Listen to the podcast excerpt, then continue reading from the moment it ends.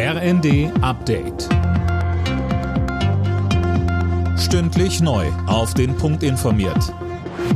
Ich bin André Glatzel. Guten Abend. Die Bundesregierung will mit einem 200 Milliarden Euro Paket die Energiepreise drücken.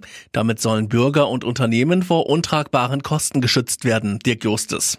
Ja, Bundeskanzler Scholz sprach von einem Doppelwumms in einer Situation, in der Russland seine Energielieferungen als Waffe einsetze. Finanzminister Lindner erklärte, Deutschland zeige hier seine wirtschaftliche Schlagkraft in einem Energiekrieg. Finanziert wird der Rettungsschirm über Kredite. Auf die bislang geplante Gasumlage will die Regierung verzichten und Unternehmen stattdessen direkt unterstützen. Die deutsche Industrie begrüßt die Ankündigung der Energiepreisbremse als wichtiges Signal. Beim Verband der chemischen Industrie spricht man von einem Befreiungsschlag. Nun brauche es aber Tempo bei den Details, denn immer mehr Unternehmen würden mit dem Rücken zur Wand stehen. Weil das Regime im Iran die Proteste im Land immer wieder gewaltsam niederschlägt, hat sich Außenministerin Baerbock für EU-Sanktionen gegen Teheran ausgesprochen. Ausgelöst wurden die Proteste durch den Tod einer jungen Frau, die von der Sittenpolizei verhaftet worden war.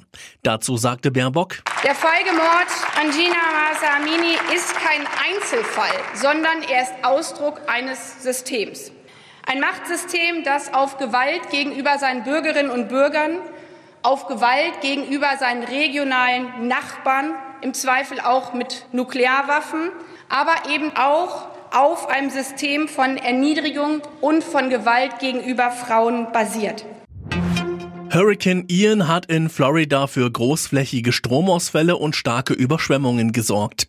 Der als extrem gefährlich eingestufte Wirbelsturm zog mit Windgeschwindigkeiten von bis zu 240 kmh über den Südwesten des US-Bundesstaates. Ian schwächte sich derweil auf seinem Weg Richtung Norden ab.